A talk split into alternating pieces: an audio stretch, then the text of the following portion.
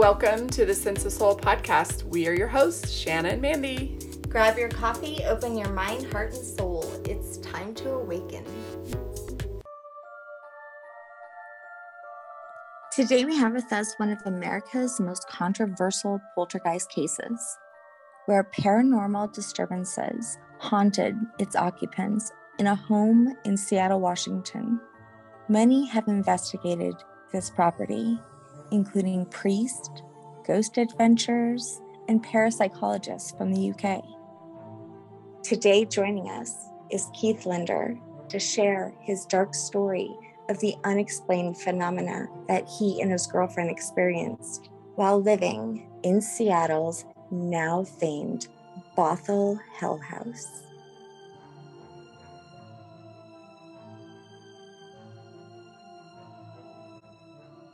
We are super excited and have long awaited our conversation with Keith, and we are glad to be giving you this episode during Halloween because it is spooky as hell. Keith is here. Hello. Hey. Hello. Good morning. How you doing? Good. How are you? Oh, doing good. Working from home. What do you do? I'm an IT project manager. I work for a tech company. I live in Seattle, but because of COVID, I've been working from home for about a year and a half. The whole company has. But I used to live there as well. Yeah, most beautiful place I've ever lived, minus my vitamin D deficiency couldn't handle it. I'm from Texas, so it took a while to get used to. Well, we're excited to talk to you. We know you'll be worth the wait. We had some technical difficulties or spirits, or maybe just a Sammamish storm that disconnected us last time. Yeah. We love doing spooky for October, and Shannon and I love paranormal. So we're excited to talk to you, Keith. Oh, it's good to be back. And yeah, you're right. I'm used to the technical difficulties while telling my stories. Some more extreme than others. I've seen people's computers reboot. I've seen objects fall in the background of the host or hostess house. Phantom doorbell rings. Cats or dogs acting crazy in the middle of my story being told. So, yeah, good times. You know, we had on John Fraser from the UK last year, and he mentioned your story. So we looked it up, and that was where our interest started in the Bothell House. Oh, yeah, I know John very well. We exchange notes and chat on Facebook and Twitter a lot. He's a good friend and very knowledgeable of poltergeist, and he finds this case very interesting. He's got a creepy ass voice. I mean, I love him to death, but boy, he fixed the mold when he talks about his work. Yeah, so Keith, we were wondering if you could just, you know, for today, just do like a super creepy voice for us. I'll work on my Vincent Price voice. Yeah, I'll try. You should have him do an audible. Like, the voiceover on your book. That would be terrifying. Yes. Yeah, you know, and he really widened the spectrum of what a poltergeist is for me. Because I mean, I always just thought, you know, Poltergeist, the movie. Taking notes from this, I too have a lot of activity. And, you know, I was comparing myself and all of the things that I've experienced in the years to your story. And I think I've experienced, well, not any writing on the walls, but many of the things that you did. But mine's more drawn out. Yours was just like, boom, you know, in a short amount of time. Yeah, it was like a hurricane parked on top of our house, literally came out of nowhere, right? I mean, just one day, oh, stuff is flying. Oh, okay, lights are going off and on. I had no experience with the paranormal. I had no interest per se. So me and my ex-girlfriend, we were newbies, right? We're being introduced to something. And you're right, the worst thing that comes to our mind is the movie Poltergeist, you know, the 80s movie. And what we saw and lived through, there was no reference to look at to say what not to do, what to do, who to call, who not to call.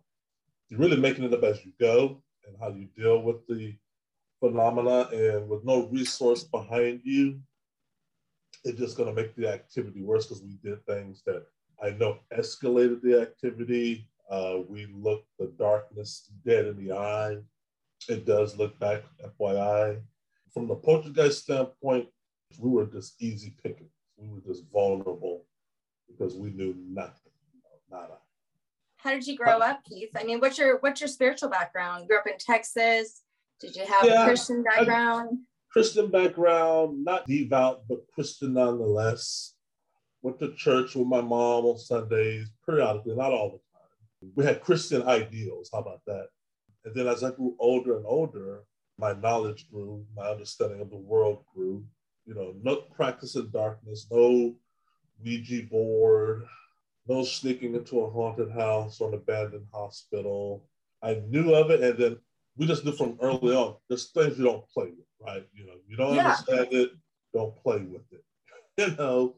So that was that. I didn't go looking for stuff. I got opportunity, but I always like, nah, that's not my cup of tea, nah, too dark, I'm not going there. What about Tina? What was her upbringing? Did she play with anything? Did she invite the darkness in at all? Do you know? No, we asked each other that question, you know, once the activity started happening. Then keep in mind, she and I worked together 2 years before the activity started. She had her place, I had my own. And we asked each other, especially our friends and family, how well do you know that Keith guy? Or hey, how well do you know that Tina girl? And she was honest with me and I was honest with her because we were living in the same house. We tried to troubleshoot, get to the bottom of it. But she sort of like me, didn't grow up religious, grew up with Christian ideals. And that was that, you know, no playing with the dark. Okay. I'll watch a scary movie, try to get her to watch a scary movie. She watched the first 5 minutes of it, then she's done. She's like, I'm out of here. So yeah, she was very jittery and me where I would be subject to a scary movie because I like a good scare. She would be out of there. Where is Bothell? Bothell is a suburb of Seattle. You know, I'm from New Orleans. So when it comes to the history of the land, I'm very interested. Even here in Colorado, you know, lots of Indians and you being from Texas. I mean, lots of history, old history, you know, in the South. I don't know much about the history in the land of Seattle or even Washington.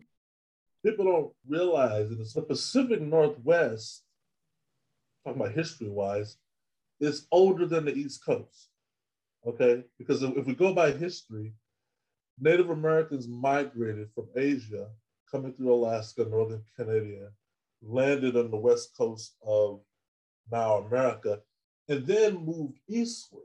That's just the whole history and the geography of it. So it's often forgot about because we tell in America, we tell it from the east going to westward, right? Colonial and all that. And then, then the encounters with Native Americans goes in that order, east to west. But in reality, Native Americans, the history is older west going east. So Bothell in the state of Washington, Oregon, California, there's some deep Native American roots there that doesn't often get talked about.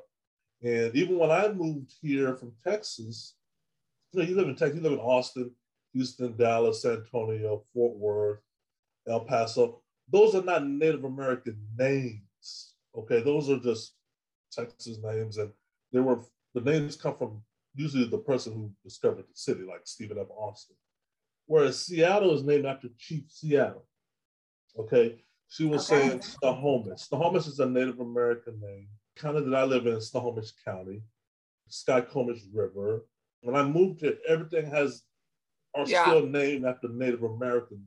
It didn't dawn on me until after I started doing a little digging, but it was weird. I was like, oh, and you see the symbols. I mean, if you look at the Seattle Seahawk, even the Seahawk is drawn on the helmet of the tribe. There's deep roots here.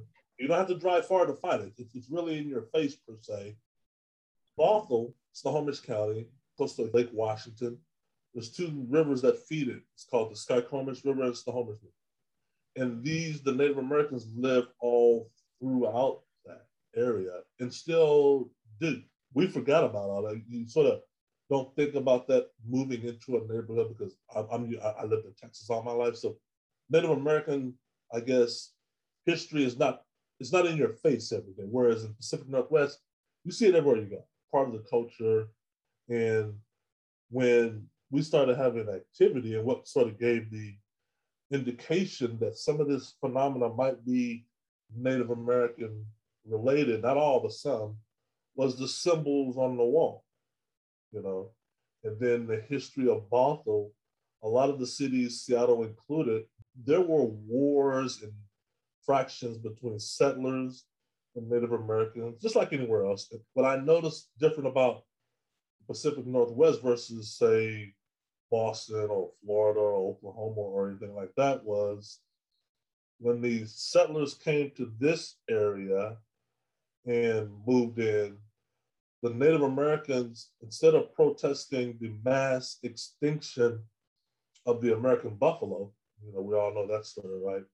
The Native Americans here were protesting the mass or near extinction of the trees and the salmon population. They felt both were being over-resourced, meaning the mass chopping down of trees and the overabundance of pulling the salmon out the river. And I'm pretty sure you're aware of this. The Native Americans now, as a means of reparations, control the salmon population and growth in the Pacific Northwest. So, but there was major wars and factions that led up to that. You know, it is so true. I've just gone on this journey of, you know, the history that's not been told. And I find it's so important though, especially when you're living on the land, because a lot of times, if you can make kind of peace and connect with that land, but you can't do that unless you have some knowledge about, you know, where you're living. Yeah, and I didn't know this until I researched it, because like I said, it's hard to know it unless you read about it. And my paradigm in my head was, okay, you and I and everybody else, when we die, right, it's Christian to believe we're going to be buried underground, you know, all the 6 feet under. 6 feet under is a biblical reference. Why 6 feet? Why not 4? Why not 5? It's 6 feet under. Native Americans, including the Pacific Northwest, the tribes that live in and around Bothell, they don't bury their dead underground. Wow. They bury their dead in trees. No way. Yeah. Which just threw me totally off the loop. Like, yeah, no shit. How does that? Yeah. So I was asking myself the question of when the Poltergeist was attacking the house and other stories of Poltergeist linked to, you know, Native American land. I was like, well, come on, Mr. and Mrs. Poltergeist. How are we supposed to know if we build a house on the land? How are we supposed to know there's bodies or something? I mean, help us help you, right? How do we know that? You know, I can't look into our land and say, yeah, you know, because we've been on hundreds, thousands of years, right? So how do we know that? Well, then I started reading the tribes, and it says, well, Native Americans mark their burial grounds, make them easily markable because they don't want anybody to trespass. You're driving down a road, right? And you get to a dead end and say, do not cross, or they stop right here, you know. Well, you're supposed to turn back around and not go any further. Well, if you go across that fence, right, then all bets are off, right? You ignore the signs. The same thing with Native American burial grounds. They buried their dead above ground in trees, and that was meant to let you know, hey, this is a sacred area, go find somewhere else to have your picnic, okay? Mm-hmm. Therefore, if you ignore that, you know, oh, let's stick these dead bodies, put them in a museum, put them in crates and get them out of here, this is new. Then they're going like, okay, you ignored it, now we're going to haunt you. So I was like, oh, okay. And then when I went and looked at the microfilm in Bothell and all that, the settlers, meaning the people who migrated, they would talk about it. They would talk about, oh yeah, we want this land, we want this area in Bothell, and the Native American tribes say, no, don't build, don't build. This is our people that are buried here. They don't mean buried like underground. They're resting in trees. And the settlers would describe what they saw. They were like, yeah, they would just remove the bones. You know, the bones are decayed and rotted or whatever. But that's, in a Native American standpoint, that's still no excuse to move them. It's still a do not disturb. So we were like, oh, okay. Hollywood has made it seem like they're underground or something, like you saw in the Portuguese movie, in this the famous swimming pool scene when all the bodies start coming. Yeah. You know, it's interesting. Maybe that's why they were protesting the trees. Yes, that's why. Yeah. So tell us, what attracted you to this house? Why did you choose it? What was going on? What was it, a great neighborhood? It was a newly built home, built in 2005. We didn't know this when we moved in, but it was a newly built neighborhood. All the homes sort of looked the same. We fell in love with the house as soon as we saw it on Craigslist. We saw the picture, we were like, oh, house available. Called the landlord, whoever. It was still being lived in. He said that the tenants haven't moved out yet. So we waited like 6 weeks, and then we got the tour. We knew it was just a formality. We was going to get the house regardless. And after we toured the home, we made an offer right there that we want the house. So it just suited our need. It was 5-bedroom. There was only 2 of us, so it's going to be very spacious, and we can have friends over. I work downtown Seattle, so the commute to downtown, a little bit challenging, but not impossible. Yeah, it just seemed like the house to get. Yeah. You know how when you move into a new house, you have to get used to those, like, you know, different sounds. I know every single house I've moved into, you know, the furnace sounds different, or the street outside, yeah. You know, the plumbing. I mean, you have to kind of like get used to it. How was your first few nights there? Well, yeah, the house noise, and that was one of the things we were battling was, how do you distinguish between quote-unquote ghost noise and house noise? Because we're in a new home, right? So there's obviously going to be noises that the house makes. You know, well, it's a new house, kids, it's settling. It's settling. So we would hear noises and be like, what's that noise? And then I would rule out, it's house noise. Or it's plumbing, or it's the heating system, or a car driving by. But one thing I will add to that is the noise the poltergeist makes is easily distinguishable. It's not something that I started to learn is not house noise very quickly. The poltergeist, probably to their credit, they don't want their activity being confused with house noise. So an example would be me and Tina are eating dinner downstairs, a 2-story home, and we hear footsteps upstairs, pitter-pat, pitter-pat. You would swear somebody's up there. And normally, because I grew up, you know, I had brothers and sisters, we're always in different places at the house, different times of the day, so you're used to movement above your head. Oh, my sister's in her room, or my brother's in the bathroom, or whatever. Or somebody's coming downstairs. There's only us 2 living in the home. So there should be nothing coming from upstairs. And we hear like footsteps going from room to room. I kid you not. It feels like somebody's going room to room. Like, and I look at Tina, she look at me, and we're like, but you have nothing to base that on. So you're just like, well, that's just weird. That's just, okay. We're not thinking ghosts. Okay. That's an interesting house noise, you know, because it sounds very much like a person is going room to room, but we disavowed it. The day we could not disavow it anymore was the day the plant levitated. You know, I'm pretty sure that the poltergeist probably were saying to themselves, they're going to disavow everything until we finally do something that they can't disavow. What movie were you watching when that plant moved? I was curious. Do you remember? I don't remember. I think it was okay. It was Netflix. It was very lighthearted. It was very early on in moving into the home. I think we were known maybe 6 weeks in that, and the plant being next to the TV, we both saw it at the same time. I was so glad Tina was there. You're she always glad when someone else sees it. You're like, yeah. Just had a plant move like 2 weeks ago. Me and my daughter both watched it. Uh-huh. It happened twice, and I was like, holy shit. We're just so not phased anymore, though. Yeah, I mean, that will come later when the light stuff, we became not phased by, you know, the TV changing by itself.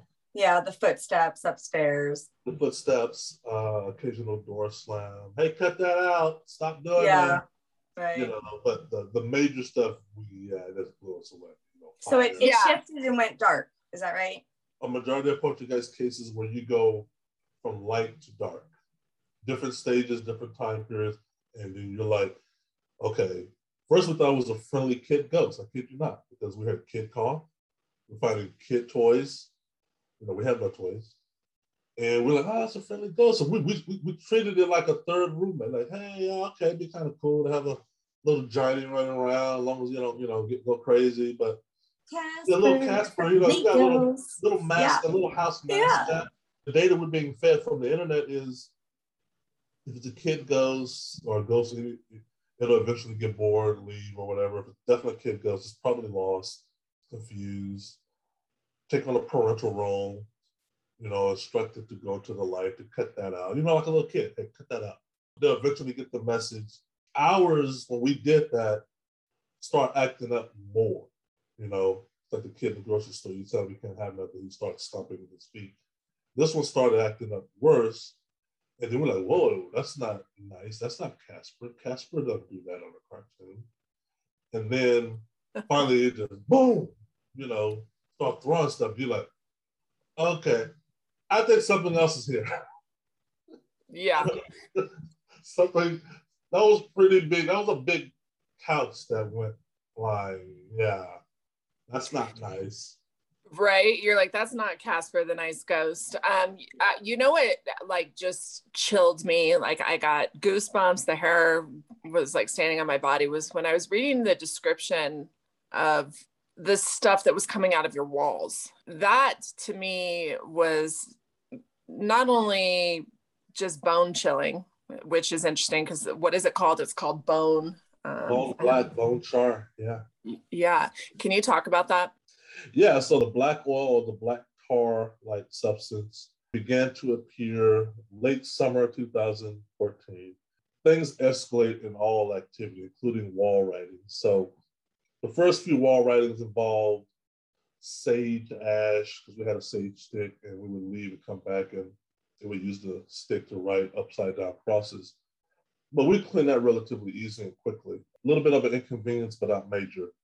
And then the substance on wall began to be different stuff that became harder to remove, you know, and one of the things which is hard to remove, I learned, is bone black. Well, we didn't know that going in. It was just all this black oil. It looks like paint, maybe not, kind of, sort of, looks weird. It's weird to the touch. One day, this was a few months after Ghost Adventures had left, I was really upset that they didn't take any samples with them. I thought they would, because I had done research, and the research I found out is an expensive test, talking several thousands of dollars. So I didn't want to really come out of my pocket. And I thought Ghost would take it, and you know, they got bigger pockets than me, but they didn't take it. So one day after this episode aired, you know, I work for a tech company, an IT company, but we have a lab in one of our offices.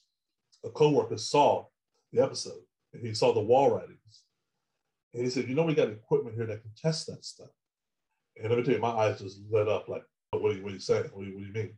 But yeah, we got a lab upstairs if you bring it in. So I chiseled a piece that was on the door, brought it up to our lab. And he put it under a machine, very expensive machine. And it started coming up with organic material. It started listing the makeup of the material. And he said, well, this is not paint. It's not lead. Because that's what the machine detects, is to detect lead and paint material. And it get it down to a science, this device.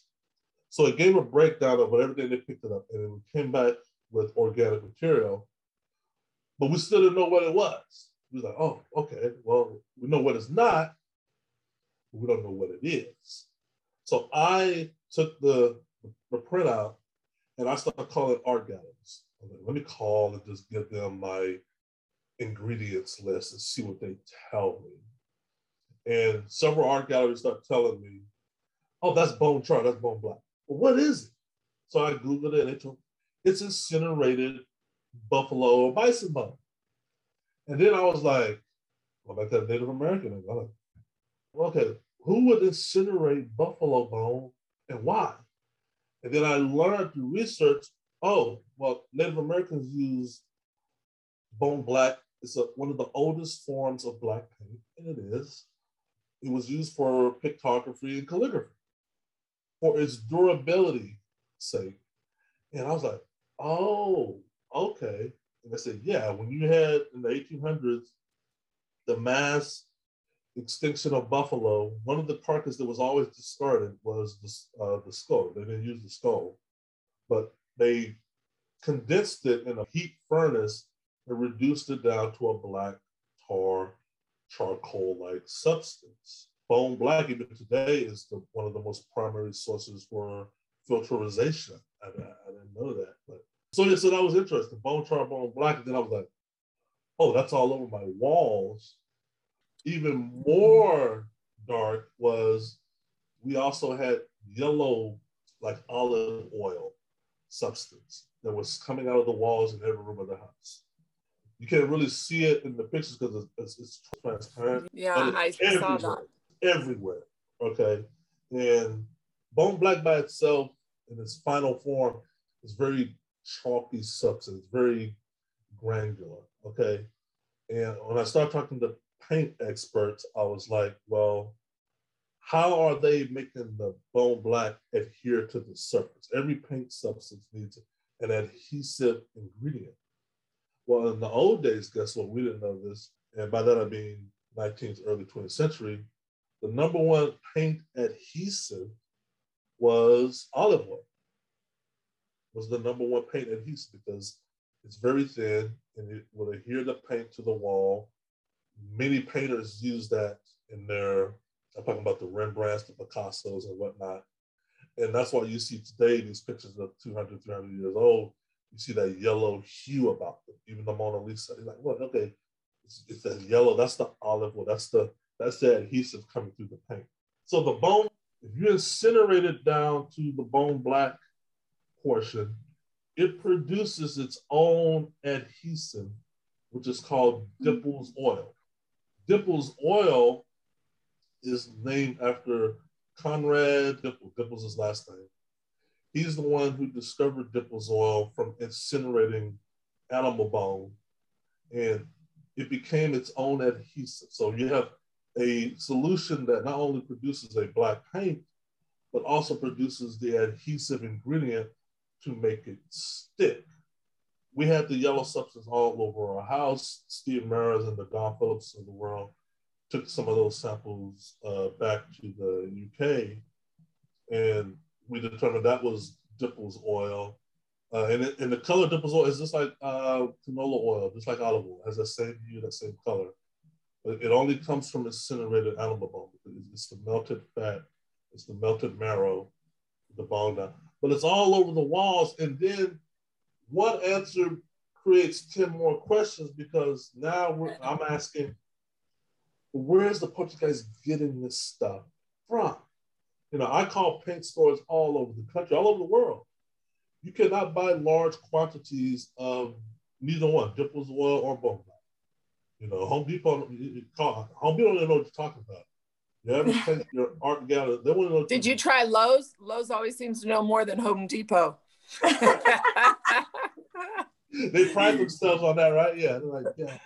So you needed help, but I mean, ultimately, there's all these, you know, unanswered questions and all these dead ends. So were you just like, we need some professional help? Like, I'm digging, but I don't know what I'm digging for. This is way above my head, way above my pay grade. But everywhere I go, this is new info. This is new territory. I mean, there are documents of other Portuguese hauntings of similar wall substance. You know, the San Pedro haunting that came out of the 80s, late 90s out of California. Dr. Barry Taft investigated. They found blood plasma coming out the walls. And they tested it. It was type O blood. But the family had type A. And they found large quantities of it. These things just manifest. But I kid you not, it's manifesting through the wall. It's not being applied to the wall. Like you and I, we go paint our room. You're painting over something that's pre-existing. You may go from green to purple or purple to green, but you are applying paint. Even if you buy a brand new house, the walls are already painted, right? So you either like the paint color that's there when you moved in. Yeah, I'm going to change that as soon as I move in. So you're applying the paint.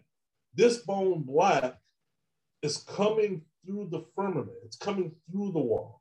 You can't tell if a paint is being applied or coming through the structure unless you put the material under a microscope. And I did. I chiseled out a piece of the wall or the door and put it under a digital microscope. In my book, you can see the bone black, microscopically now, invisible to the naked eye, is in the material of the house. Okay, mm-hmm. It starts off like these little dots, these little tiny dots that's invisible to the naked eye. Okay, you're talking about 1,000 to 1,500,000 times magnification is what I had to do to get into the quantum level of the material. And you see it, and then you see these dots grow tentacles. They got these arms coming out, these little tentacles, and they connect to other dots, and the dots connect to other dots, but finally you got the 666. You got the upside down man symbol. It's all over the wall. So me, where my mind goes after reading that, after seeing that under a microscope, the process started long time ago, or the process started before it became visible. It went from micro to macro, and now you and I can see it. But I always wondered when living in the house, did the Poltergeist do that instantly? Was it like an instant growth or gradual? It coincided with either the other activity, or it coincided with the mood swings of me and Tina. Right. Coincided with the weather, the time of day, the type of month, a ley line, a celestial, whatever. There's all kind of ways you can go with that. So you called in a priest first, is that right? Was that the first help that you got, was from an actual priest? Yeah, I called in several priests. You're like, every nomination, come over here. Come in, bless the house, save or smudge the house. Different denominations came in with their method for cleansing a house. Most blessed every room from top to bottom. Of course, the Catholic Church responded a little bit quicker and had a methodology of, that they follow of blessing. Okay, now we're gonna bless every room. Inside, outside. Now we're gonna hold communion. We're gonna hold mass to try to dial back the activity. It seemed demonic because 666, and you had 3 burning Bibles. Yeah, it seemed demonic, but here's the kicker. The things that made it demonic are not really are the things that this case is not really known for. And I guess it's been made public, but not been talked about a lot. I wish it could, but some of the things that made the case seem demonic were the appearance of shadowy figures. Yeah, okay. I've seen them. These things are creepy, crawly, ugly, vicious looking. You ever seen that movie, Gremlins and Critters? You ever seen that movie? I'm talking about the old classic. Yes. Gremlins. Yes, my dog looks like a gremlin. It's a cross. Your dog looks like a gizmo. Oh, yeah. Okay. They don't look like gizmo, they look like Stripe. It's a cross between Critters and the nasty Gremlins. And they have that personality, okay? That's the personality that I saw. And the size is right. I mean, I know that that's Gremlins and Critters, and the Critters are aliens, but the size is what the shadowy figures were in the house. Another thing that pointed to demonic was the mass appearance of flies. I'm talking about flies in the dead of winter. And I'm not talking about a fly in your kitchen or, hovering above you and over your food or whatever. No, I'm talking about you go into a room somewhere in the house, open the door. There doesn't get much traffic. There's no window or nothing. And it's snowing outside. It's snowing ground. It's dead. It's mid-December. And these flies, and these are big flies. I've lived in Texas all my life. I know what a horse fly looks like. They're gigantic. The flies we saw in the Bothell house are the size of nickels. And they don't fear humans, meaning that you can swap at them. They will not move, okay? You can kill them and come back a day later, there'll be another one there. I've had that, Keith. So I remember thinking, isn't this weird? It's snowing, That's strange. So that's interesting. And then the foul smell, the stench smell that sounds like backed up plumbing times 20. It lasts maybe 3 seconds and it's gone. It's like a whip. It's like, you turn this way, you smell it, you turn this way, it's gone. It's out of nowhere. By the time you pay a mental attention to it, it's gone. I can only think of 3 instances where we had that occur of the smell, and it was during the dark campaign of the attacks in the house. It was in the same week of the flies. You want to know what else freaked me out, Keith? The house, it had a phantom heartbeat that could be heard and felt from deep within your mattress. Oh, yeah. And you talk about like the house, like it was its own entity. I mean, that is fucking creepy. The house felt like it was alive. I mean, I tried to, and it's hard to describe that. I'm glad you brought that up, because when I caught up with the previous tenant, Rhonda, who lived in the house 2008, 2009, one of the things she told me, which I agree with her 200%, was it felt like the house was alive. We have come home, me and Tina, and I kid you not, you walk into your house from a long day at work, right? And you might beat your significant other home, so you're there by yourself. And you're just rummaging through the kitchen, you know, and it feels like the house is watching you. And it's like the house is asking itself or asking you, why are you here? Why are you here early? And I remember one paranormal team, when they came to the home early on, and they heard the humming and the heartbeats. We had been living in the home for a while. Our brain wasn't not picking it up because we were inside the home. We had to step outside and step back in, mm-hmm. Hear it. And you hear it. You know, Nikki Novell paranormal team came and lived in the home for a month. And I've been telling people all the time about the phantom heartbeats in the mattress. I tell people, that's probably one of the weirdest things of all, everything weird in the house. That one by far is the top three. And the reason being is, you could be laying in your bed channel surfing, right? And all of a sudden, underneath your leg or your thigh or your shin, you feel the pulsating, right? You move your leg, you put your hand above it, and you feel the pulsating. You move your hand and put your ear, I'm talking about your ear, and you feel the pulsating. And that started happening over and over, especially while sleeping, through your pillow, through the headboard.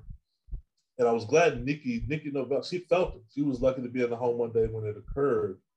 And she put her hand down and she felt it. What coincides with that, because there's something that coincides with that, is the mattress indentation. You know, I don't know if I have a pet. We didn't have pets, but I grew up with pets as a kid. I know what an animal feels like when we get in bed with you. I know, you know, when you sleep, you have a cat, you know, cats own the house, right? They own your house. We just let the cat comes through your bed or whatever, wants to be petted or whatever. You can feel the mattress indentation. Whenever my dog or cat made it onto my bed, I could feel. That's what this feels like, except there's nothing on the bed. And this mattress indentation is coming towards you. So there's been times, Mandy and Shannon, where I've had my back turned toward the wall of my bedroom. Tina could be in the bathroom getting ready or something, or not even there. And on Tina's side of the bed, which is vacant, right? My back is turned, I'm on my side of the bed. And something, it feels like an invisible bowling ball fell from the ceiling onto the bed, like boom. My eyes would dart open. I like, if I hear Tina in this room, something's behind me. I turn around, nothing, of course. I try to go back to sleep, it starts all over. One morning, I was just so tired because we had so much activity the night before that I felt the indentation coming toward me. And I didn't even move. I said, I'm not even moving. I'm not even going to look back. If you kill me, whatever. I felt this whoosh go in me. It didn't come out the other side. It went through my back, flooded like an electrical wire. I was like, you know, for like 30 seconds. Weirdest thing ever. Wow. I feel like you and I could compare stories forever. You, me, thousands of other, you got to study them as a whole. Paranormal researchers and investigators should focus on the similarities, because we're going back hundreds of years of Portuguese cases, 300, 500 years old. And the things that stand out to me is the things that I can relate. Yeah, that happened to me too. But it makes you feel a little less fucking crazy, right, Keith, to know that other people have experienced this. Yeah, because I like to think of me as being an IT professional, as an analytical thinker. I want an answer to a question. I'm not crazy. I know I know I'm not seeing things. It's a heartbeat in my bed. I know that. That's just. I think it's safe to say yours was definitely whatever was in the energy in your home was very extreme compared to anything I've ever seen or felt at Shanna's. I mean, your office was torn up. We're talking about valuable electronics. We're talking about just lots of your property being ruined. I mean, 60 pages of evidence, documentaries, books. I mean, it's unbelievable how much evidence you have. Yeah. Baseball, softball sized holes in the wall, things of that nature. What's interesting is I could see a candle fly across me and hit something and ricochet, right? And go toward the direction of both the sound and the destruction. There's a new hole in my wall. There's a damage, there's a little bit of debris on the floor. The candle that's caused all this is gone. And that happened so many times, I lose count. I mean, because I did a tally, I think I put it in my second book of the damage. I think overall damage, probably about $25,000 worth of house damage. Jesus. Probably about $15,000 of electronic stuff is missing. It's hard to put a value on the heirlooms and jewelry, and I lost.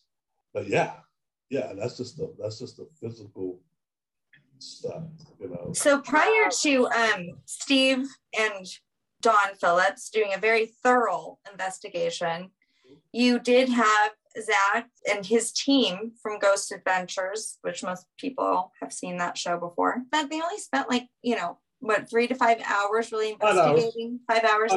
And then comparing that to how much time did Steve spend on investigating? See, yeah, good question. So Ghost Adventures, 5 hours of investigating. That's bullcrap. I, having no experience in the paranormal, knew that was not enough time because I knew the activity that we were experiencing came in bell curves. It came in bell curves, right? And when Steve and Don, they came twice, Steve and Don. The first time they stayed, I believe it was 7 days. And the 7 days that they were there, I can tell you on my mother's life that they spent 18 hours a day investigating the 7 days that they were there. They never slept. I mean, I watching them, giving them total access to my home. I remember when Steve pulled up to my house. I remember this like it happened yesterday. And he came in, did a little survey of the upstairs and downstairs. The first area that he really wanted to go to was their office. You got to get in that office for your investment. The hot spot. Right? The hot spot. And I remember he just looked close as he could to the wall writings, to the damage of the room, to the walls. And he just says, yeah, this is it. And they really, 18 hours a day for 7 days straight. That was January, February of 2016. They came back April of that same year, 2016, and stayed 8 days. They did the same thing. They brought Nick Kyle with them and did it, like I said, another 18-hour straight days of just nonstop investigating. And 90% was in the house. 5% was outside in the front backyard. And under. And under. I freaked out. I'm like, dude, don't go under there. I hate spiders. I'm not going under any house. Yeah, no. And then they went to the county records office. They spent a considerable time downtown City Hall. The history, huh? Of both land and house.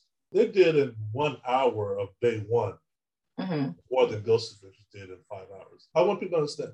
This is not personal against ghosts. I call it like I said. Yeah, of course. If you ask me a question, I'm going to give you an answer. I'm not going to give you an answer you like, but I'm going to give you an answer. And it's going to be truthful. Ghost Adventures were there 5 hours. How you know it was 5 hours? How do you know? Well, they told me.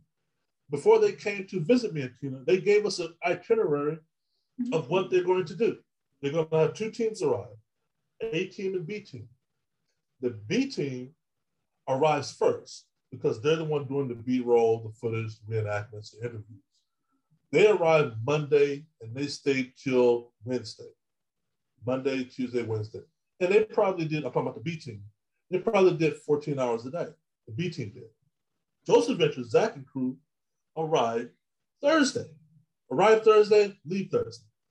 That was it. Oh, so yeah. They came in, did a little interview, and then they do the lockdown. And the lockdown, it says on their deal, 5 hours, they're in and out. So I saw that, I was like, which one's the investigative part? And then I said, oh, I'm like, 5 hours.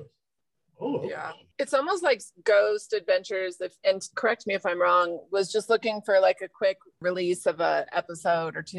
And like it was more of a show where versus these investigators that actually came in that are like getting down to the core of it. Yeah, they responded. And let me just give people a little bit of backstory of how Ghost Adventures I even met.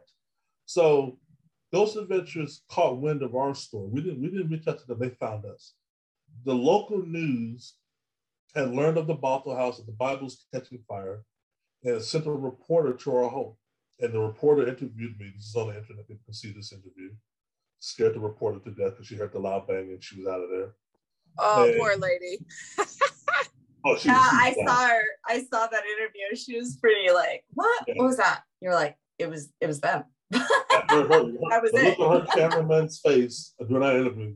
Because I could see his face as she's talking to me. He was done. But she told me, she said, hey, especially after hearing the loud bang herself, she said, I'm a friend of Drake. I know Dave Schrader. I'm like, who's Dave Schrader? I said, I'm just going to send him your email. I'm going to call him. Dave Schrader called me the next day.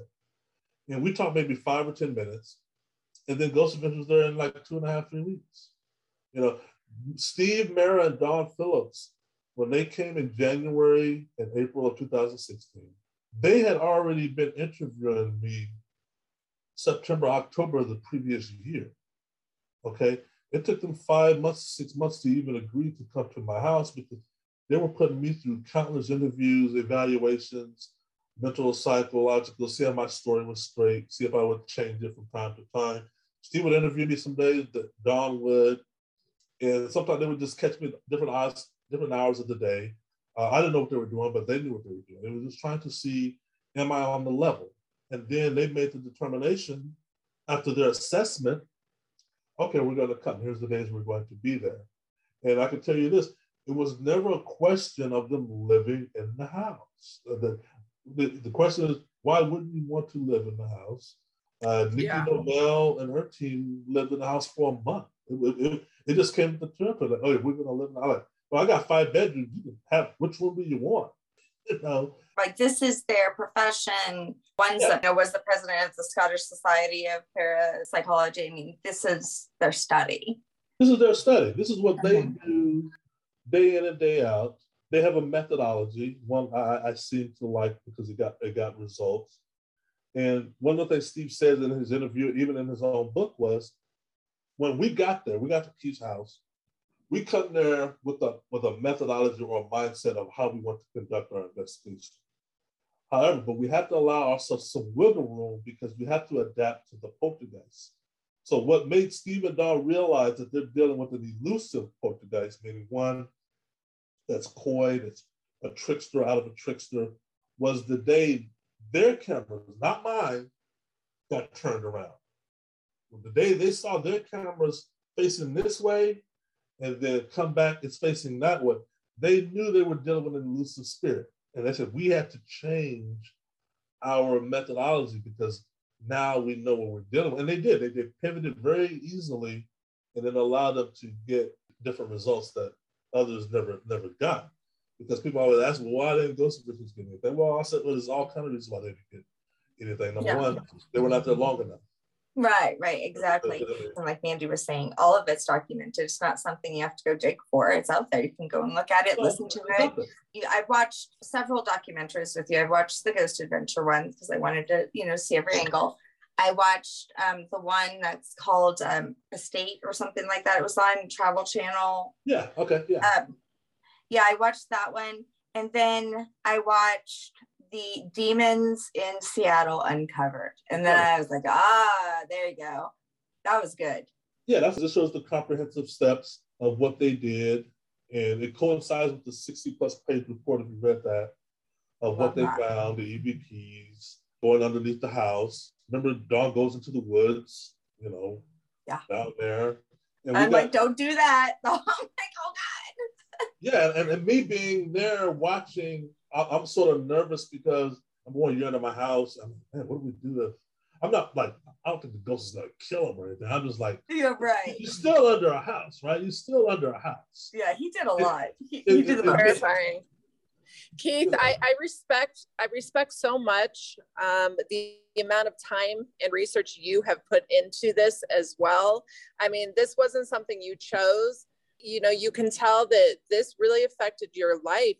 You went as far as even reaching out to the people that lived in the home before. Have you reached out to the people that live there now? So, full disclosure, the people who live in there now is the husband and the wife, no kids.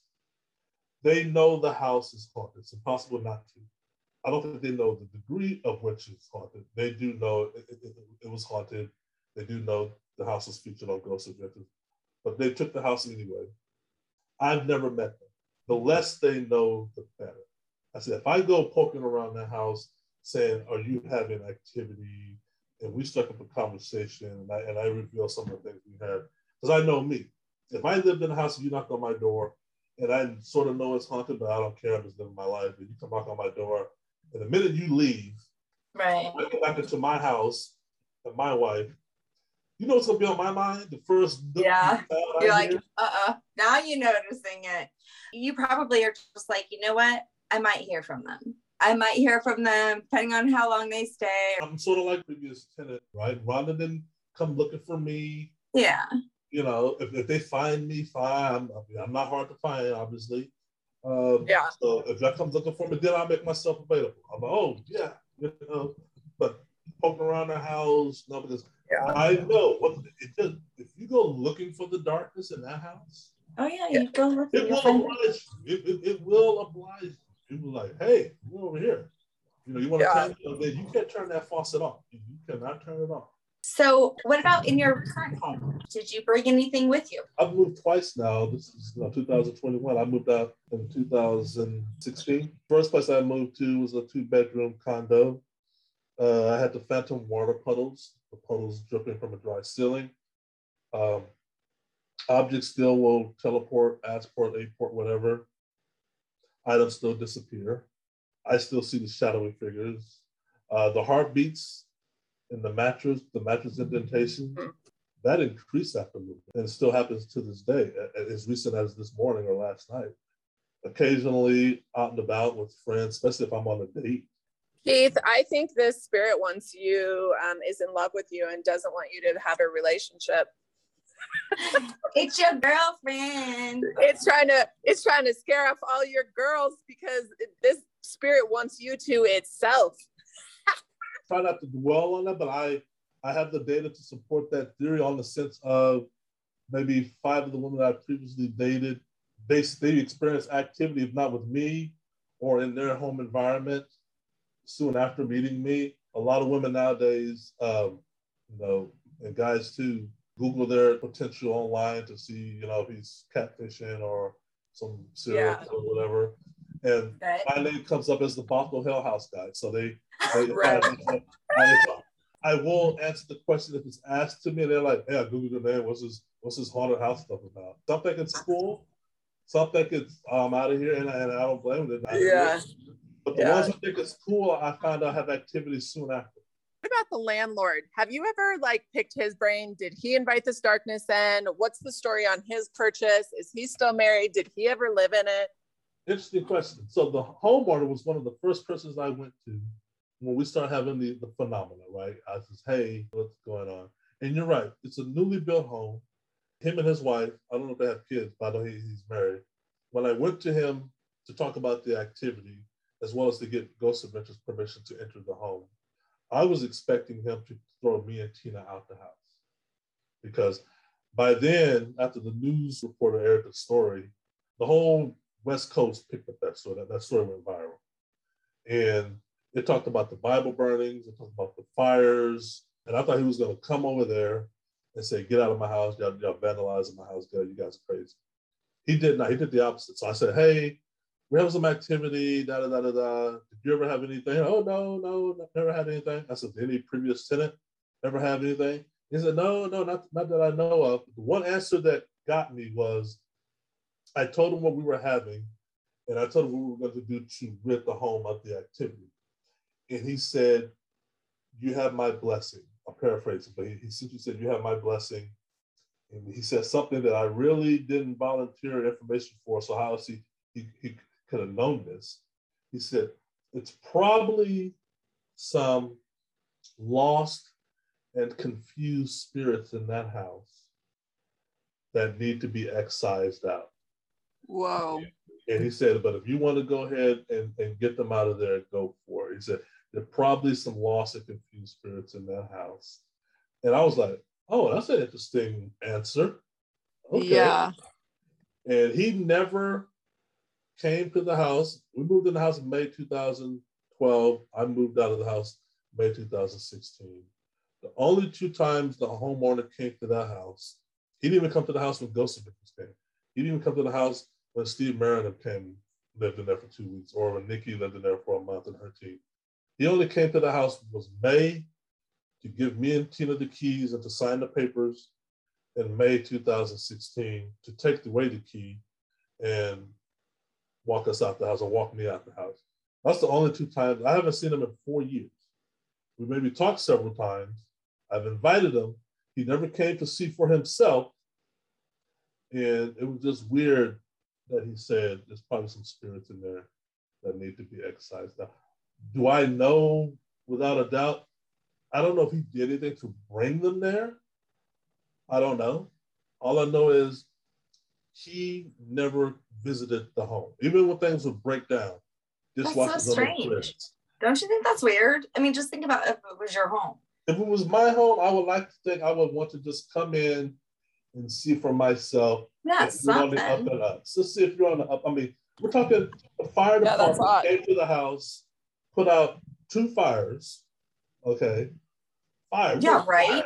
Fire. And it's on national news. National news. And then when the team Ghost Adventures came and the episode aired, and they didn't find that, then I thought he really was going to put us out. No, he doubled down and was like, when I told him about Steve and Don, like, he's going to say no to that. But he was very gung-ho. Yeah, that's strange. But had I been an owner, I know I would have came to that. I would be like, hey. Yeah. But he never met a repair guy there. What he would do is like, hey, you know, if something's on the fritz, you repair it, fix it, and just take it out of your month's rent. He never came to the house. I appreciate you coming on and sharing your story. I just feel like a lot of what we do is we share these stories so that people don't feel alone in what they're going through, you know? And so many times when people are having experiences, they don't want to share because they're scared that people are going to think they're nuts. And I think the more that we share our experiences, the more it becomes accepted, because this shit is real. You know, I mean, you can come over to my house, I guarantee, maybe not in 5 hours, but if you come over consistently, you're definitely going to feel some stuff. I mean, I have stories. We all have stories, like almost daily, and I'm scared now, because right now I'm like Casper, the friendly ghost. And so I'm like, oh shit, I hope it don't shift on me. Yeah. That's what we hope. Yeah. You know, and I've considered that. I've had some people tell me, even though it's not bothering you, because, you know, I'm like, it doesn't bother me. They're like, it's taking up your space and they shouldn't be there. You didn't invite them to be there. Right. And for me and Tina, even now, we're never alone. Just because there's no activity doesn't mean nothing. Something's not happening. There's things I hear and see. I just don't focus or dwell on it. I think it's a certain level, attention level. We did an investigation last year at my house. It was shocking. I mean, we got about 45 minutes worth of the spirit box conversations. You could tell, I mean, that it was intelligent. We straight up were having conversations, you know, we were getting answers.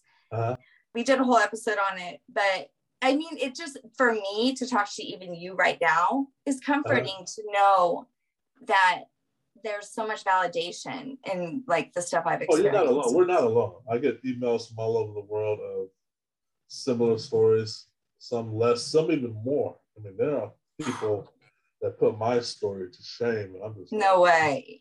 Yeah, and they're going through it now or recently, and I just like, man, because I can imagine. But I know I'm not the top of the paranormal pyramid, but I know things were extreme in my case.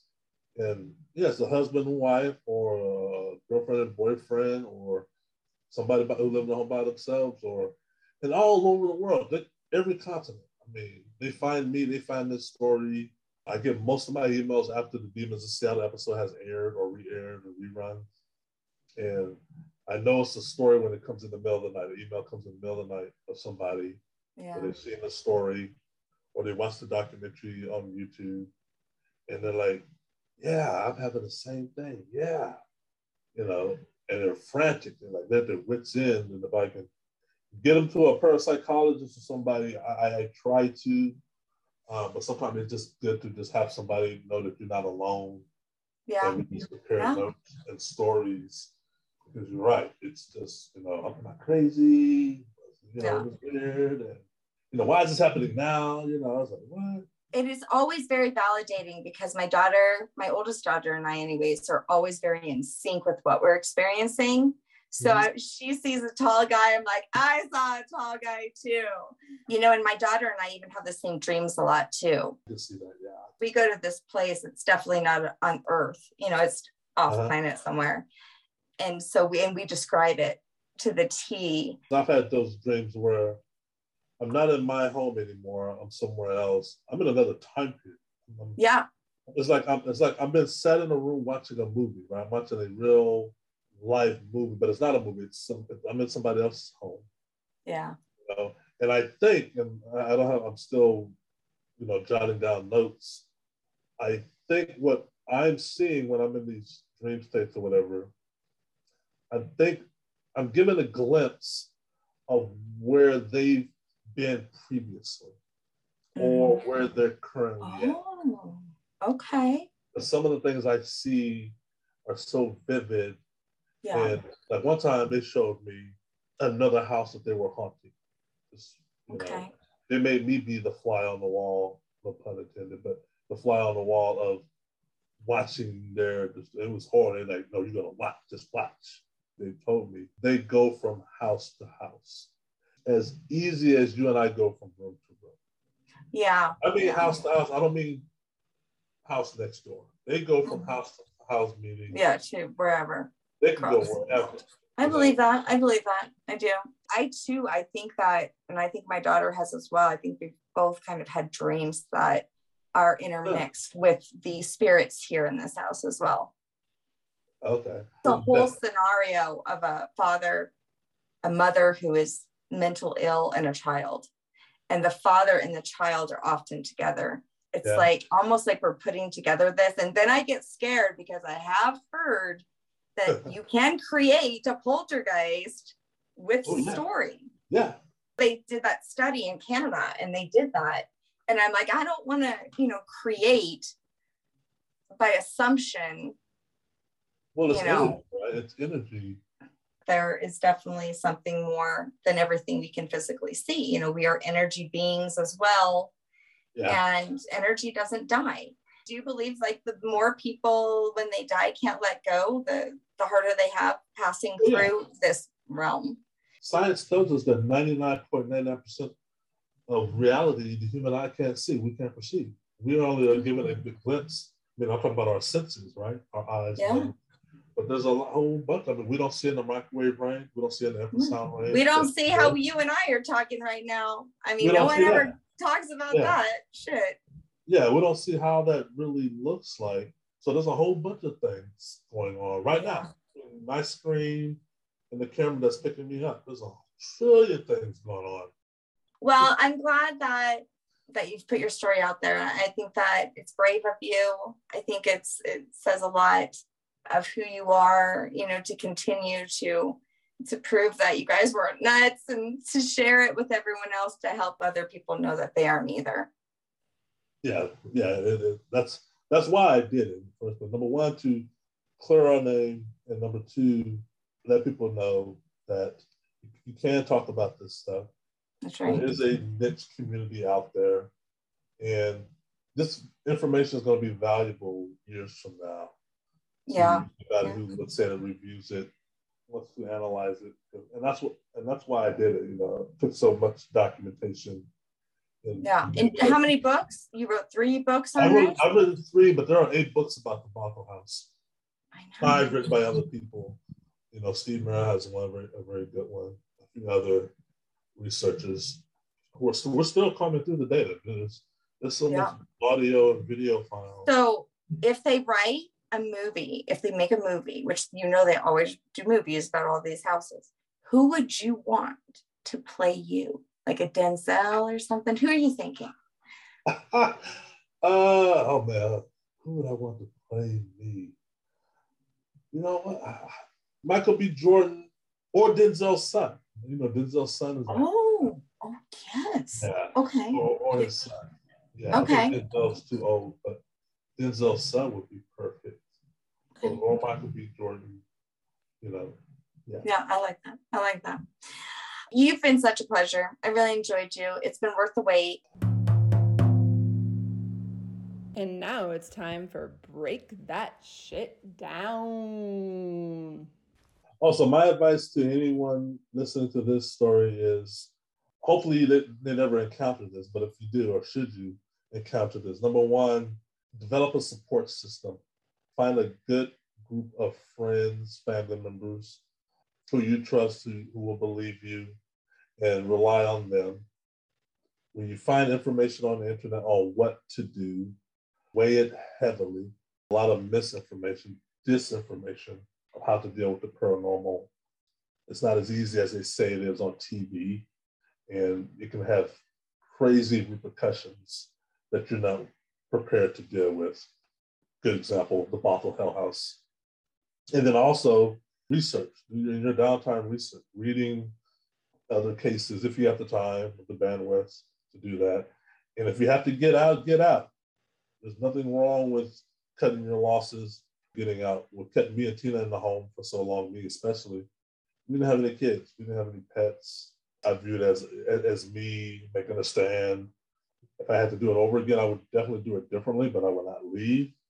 But nothing wrong with leaving. Nothing wrong, especially, I mean, you got other lives involved, cut your losses and get out. But definitely, my friend saved me. My friends and family saved me, as well as Tina's friends. And we had a good backup system of people knew we were telling the truth. And you want those people in your corner, and you want them right away. So that's what I would tell people. And where can everybody get your books and learn more and find that and find all of that evidence we were talking about earlier? Yeah, so all 3 books are on Amazon, both in Kindle and paperback versions. You can find Keith Linder, just type in Keith Linder on Amazon. 3 books, The Bothell Hell House, Part 1, Attachments, Poltergeist of Washington State is Part 2. My new book is called Poltergeist, The Night Side of Physics, and that's on as well. Anybody and everybody should watch the documentary Demons in Seattle Uncovered. That's free. That's on YouTube. You can Google that now. An hour and 20 minutes in HD. You'll love that, anybody. And get the books. There are the evidence, meaning there are links, audio, video, movies, previous tenant testimony, in all 3 books. It's a treasure trove of data and information. So, and my email's in all 3 books, so I like to get emails from people and answer questions that I didn't get around to answering in all 3 books. I reply to every email sent my way. So there you go.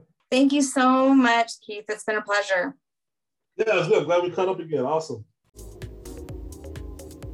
Hey, did you know that Sense of Soul now has a Patreon where you can get exclusive episodes, mini-series that Mandy and I have been working on for a long time that we can't wait to share with you? Monthly readings, Sense of Soul, Sacred Circles, workshops, behind the scene clips, and much more. Hop on Sense of Soul Patreon right now and sign up.